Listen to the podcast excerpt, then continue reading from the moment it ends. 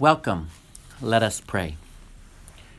Father God, we thank you so much that though we have sinned and separated ourselves from you, that you've pursued us for relationship and you have given us a means by which we can have not only reconciliation with you, but also reconciliation with one another through the person and work of Jesus.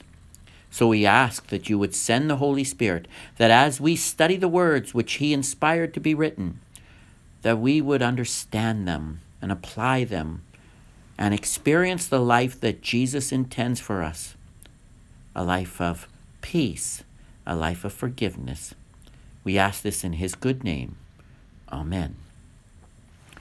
Okay, we are in the book of Philippians, chapter 1. Paul is in prison. And the theme that we're going to look at is loneliness and perseverance. Paul is a guy who is experienced at the time of the writing of this book profound loneliness. In jail, all by himself, separated from his friends, writing them a letter speaking about how much he misses them, how much he has enjoyed them, and how he may never see them again by virtue of the fact that the facing a potential death in prison. And his, and his issue of loneliness really is interesting because in our day, it seems in a way like an epidemic. People are disconnected, isolated, and lonely. And that's just the way the world is. And even though there are more people living in proximity to each other, there still are an awful lot of lonely people. We tend not to know our neighbors. The Bible says we're supposed to love our neighbors and practice hospitality. But we tend not to know our neighbors, tend not to invite them into our home. They tend not to invite us into their home. And so we are generally less likely to have people over, and there is a weird phenomena today that when a house goes up for sale in a neighborhood, all of the neighbors go to the open house. They have no intention of buying the home. They've just never been in the home and they're curious. So they just go to the open house. Another statistic family dinners are down 33% from 20 or 30 years ago. Families don't get together for dinner as often as they used to. They tend to eat food cooked by a high school kid, ordered through a speaker and inserted through a car window, as they're off to the next event in their busy lives. The readiness of the average Canadian to make new friends, that's down as well, which means a bunch of people are socially isolated, lonely, wanting relationship and willing to try and have one, so you have a bunch of people looking at each other like, I would like a friend. Hey, I would like a friend too. Really? I would like a friend too. Me too. Okay, who's going to go first? Not I. And that's the way it goes. And the church is not immune to this cultural phenomena. None of us are. I read somewhere that the average number of close friends used to be three, now it's down to two. Maybe in another 10 years, it'll be down to one. And here's another stat 25% have no one to confide in, meaning life is hard. There's, there's no one to talk to. I need advice. There's no one to ask. I'm struggling. There's, there's no one to help me. And I think that helps to explain, in part, the rise in therapy and counseling and psychology. And that's not that, that that's a bad thing. Sometimes it's really helpful, but sometimes it's it's paying somebody to do what a friend used to do, and that is listen and be sympathetic and empathetic. Even close relationships like family can go sour, where siblings don't talk to one another or parents and child don't talk to each other. You know, I read an article on the invention of Starbucks, the coffee shop. And the coffee shop, thanks to Starbucks, is the place, not always, but it can be, where socially isolated, lonely people gather together to ignore one another. So the lonely go to the coffee shop to open their laptop, to drink their coffee, to put in their earbuds in their smartphones so they can ignore one another in that gathering place. It's very bizarre. But obviously, it's filling a real need because Starbucks is doing very well. Some people just give up on human beings altogether. They just, that's it. I'm done with people. And they move on to the world of pets. There is actually a movement underway that people are fighting to bring their doggy to eat with them at the restaurant because the doggy is my best friend and I need to eat with my best friend. Some people assume, hey, maybe I'll get married. Then I won't be lonely. I'll be happy. I'll have someone to hang out with the rest of my life. Yet tragically, I know a lot of lonely married people. Or, hey, I'm going to have a child. Then I won't be lonely anymore. And today, thanks to modern science, yeah, you probably won't be alone if you have a child, but you could still be lonely. More and more single women are having children, trying to cure their loneliness. I don't think it'll work. None of this is new to any of us. We know people who are lonely, and we all, we all have experienced the difficulties of being in a relationship. Theologically, to get you to understand why we're in this state, let me summarize for you the Bible's teaching of why isolation or loneliness is our default state. We begin with the character of God that God, by definition, according to Scripture, is Trinitarian in nature one God, three persons Father, Son, Spirit. Mysterious? You bet. But the Bible says that within the very character of God, there is love, community, respect, relationship. Some say that God made us because he was lonely. That's wrong. The Bible doesn't say that. The Bible does say that God made us in his image and likeness. And what that means, in part, is that we were built for relationship, for communication, for, for contact, for knowing others and being known by others. We desire that. So that's a good thing. And the Bible says that everything is very good that God makes in Genesis 1 and 2 before sin enters the world, with the exception of one thing. God says, hmm, it's, it's not good for the man, for us, to be alone. Okay. Because we're made for relationship. We're image bearers of God. And so God takes the first man, creates for him the first woman, and Adam and Eve are married. The loneliness is cured through not only relationship with God, but within one another through family. And there's no loneliness until Genesis 3 comes along and they sin. Sin separates them from God, and they hide from God, and sin separates them from one another, and they hide from one another. Remember the fig leaves? And they hurl blame at one another.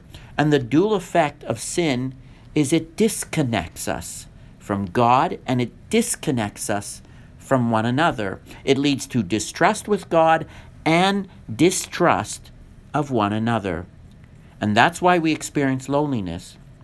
We're separated from God and one another by virtue of sin. That's why the world has such an ongoing battle with loneliness. It's one of the effects of sin entering into the world.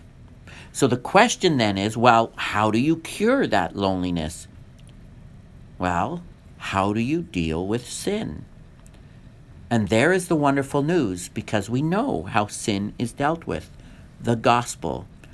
God dealt with sin in his Son, Jesus Christ. So, what we need in all of our relationships, our relationship with God and our relationship with one another, we need, as St. Paul put it, gospel partnership. Meaning that Jesus is the center of our relationship the relationship between you and someone else, the relationship between you and God. Jesus must be the center. So this could be a friend, this could be a parent, this could be a spouse.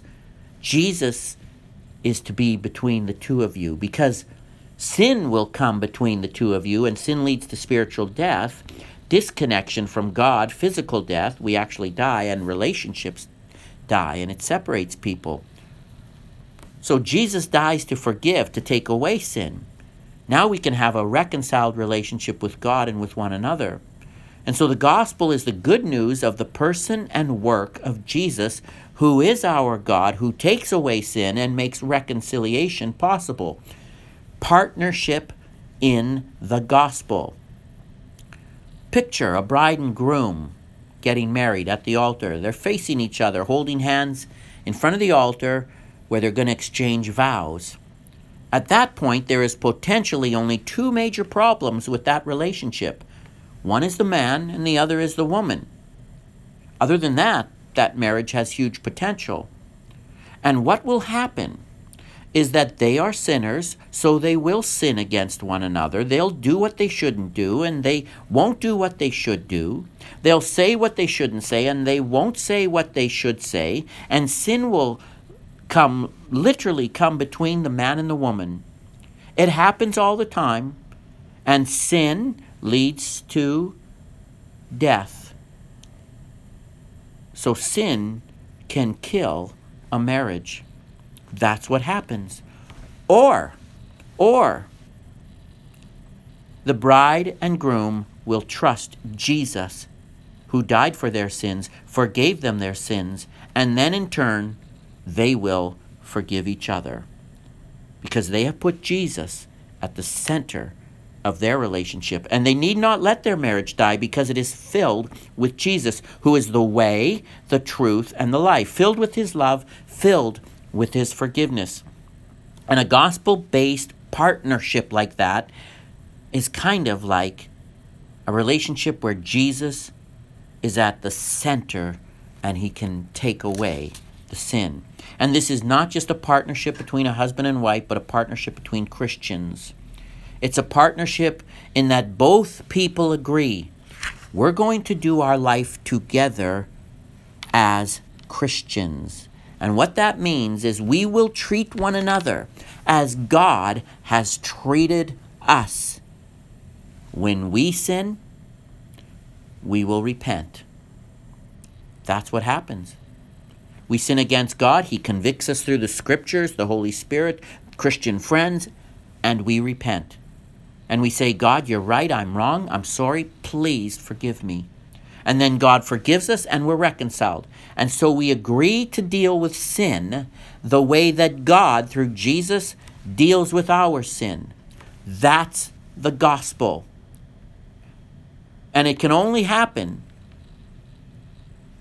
for the Christian the follower of Jesus Christ because they trust in Him to make things right. It only works if both people are willing to commit to it. So, this gospel partnership with Jesus at the center is between Christians. When you became a Christian, it was the gospel that produced faith in you. And that gospel wants to be part of all your relationships as well. We saw an affirmation or a reaffirmation by the new members last Sunday in church to live the Christian way of life with us. New members have joined with us in a gospel partnership, which means we're going to read our Bible. We're going to walk. We're going to live as Christians. We're going to confess our sins. We're going to forgive one another. We're going to let Jesus be the one who keeps us close and connected. Gospel partnership is like friendship, but much deeper. It's much more enduring, and it knows what to do with the sin problem. Now, that being said, Paul is going to have a number of things to say about the gospel partnership. He's a guy who should be, by all accounts, absolutely depressed. Here's a guy who should be absolutely without hope. He has nothing that you and I seek to cure our loneliness. He has no wife, he has no kids, he's got no grandkids, no home, no hometown, no home church. He's not in proximity with people. His friends are far away in a town called Philippi. He's writing a letter to them. He has not a lot of kinship or even things in common with these people. They're married, he's single. Many of them have children, he doesn't. They are going to work, he's can't go to work, he's in jail. They're really at different phases of their lives and he writes them a letter as a friend, and he talks about how much joy he has because of their gospel partnership with him. And it starts, Grace to you, in verse 2. Grace to you, Paul says, and peace from God our Father and the Lord Jesus Christ. I thank my God in all my mem- remembrances of you, always in every prayer of mine for you all making my prayer with joy because of your partnership in the gospel. There it is gospel partnership. From the first day until now, I am sure of this that he who began a good work in you will bring it to completion at the day of Jesus Christ. It is right for me to feel this way about you all because I hold you in my heart, for you are all partakers with me of grace both in my imprisonment and the defense and confirmation of the gospel. That sounds, that's the good news about who Jesus is and what he's done. That's the gospel. For God is my witness how I yearn for you all with the affection of Jesus Christ. And it is my prayer that your love may abound more and more with knowledge and discernment, so that you may approve what is excellent, so you can be pure and blameless for the day of Christ filled with the fruit of righteousness that comes through Jesus Christ to the glory and the praise of God. Grace to you and peace from our Father, the Lord Jesus Christ. We have God's undeserved love in Jesus Christ. And because of that, we have peace with God. Some don't have peace in their relationships, and that leads to loneliness and it's most likely because there has been sin in those relationships, sin without repentance and grace. But when there's sin with repentance and grace, then there's peace. Do you see that? Grace, God's undeserved love, brings us peace with God and the potential of peace with one another. We don't feel that knot in our stomachs when they call or send an email or you see them. You don't try to ignore and avoid them and cease all contact because they're driving you crazy. Grace, it makes all the difference in the world. Grace, peace, and that leads to memories. Did you see that? He says in verse 3 I thank God in my remembrance of you. If you don't have a gospel based relationship, that as grace and peace that's centered in Jesus, many of your memories are going to be painful and bitter about others.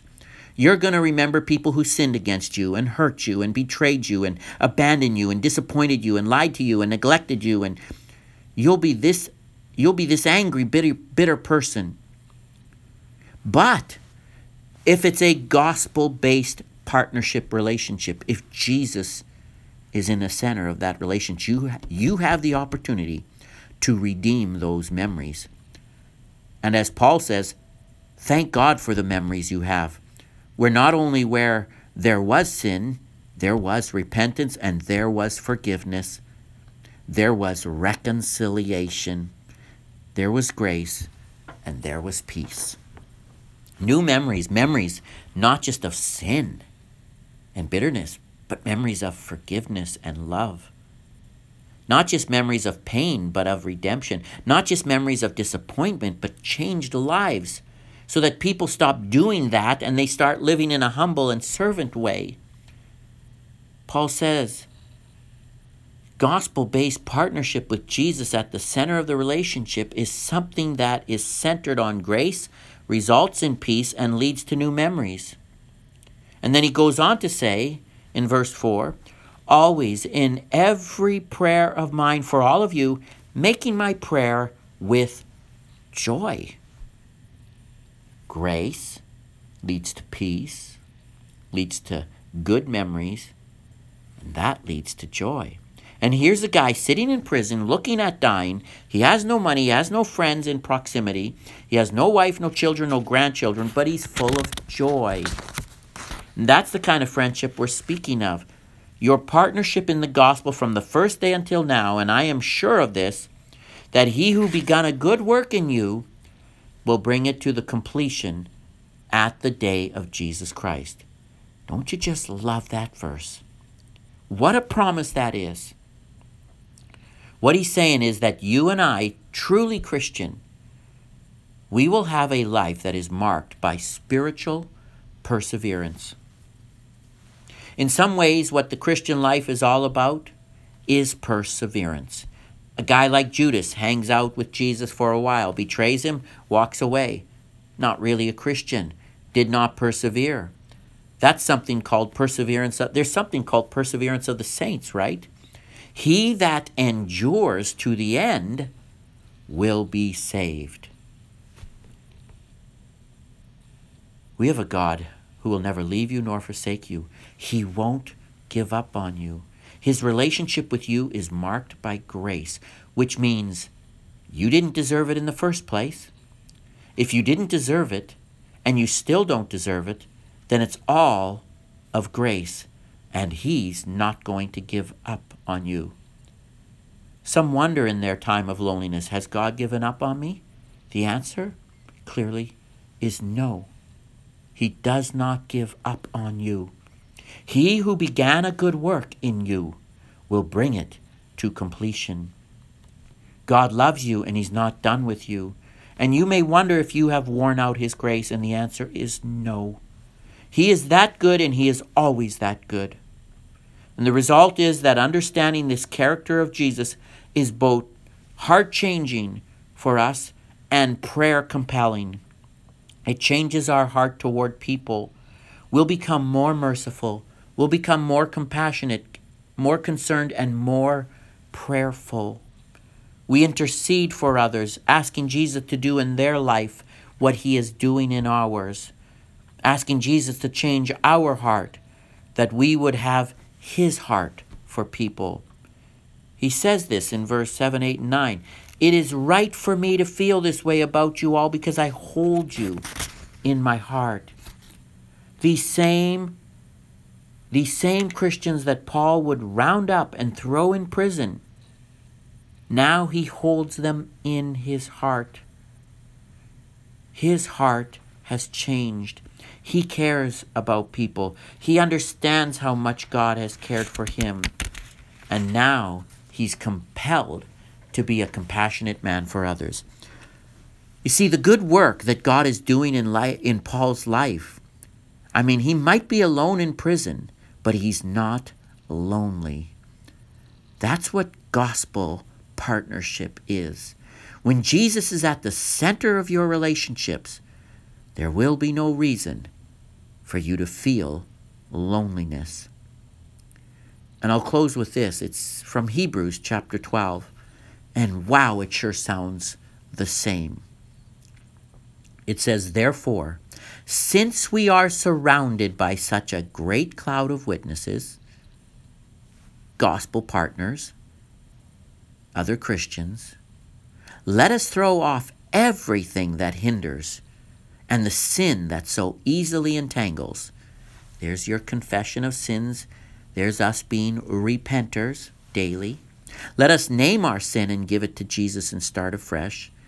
Let us therefore, since we are surrounded by such a great cloud of witnesses, let us throw off everything that hinders and the sin that so easily entangles, and let us fix our eyes on Jesus. Center. Let us keep looking to Jesus to be the author and the perfecter of our faith. He begins a good work in us and he brings it to completion. The author and perfecter of our faith. Amen.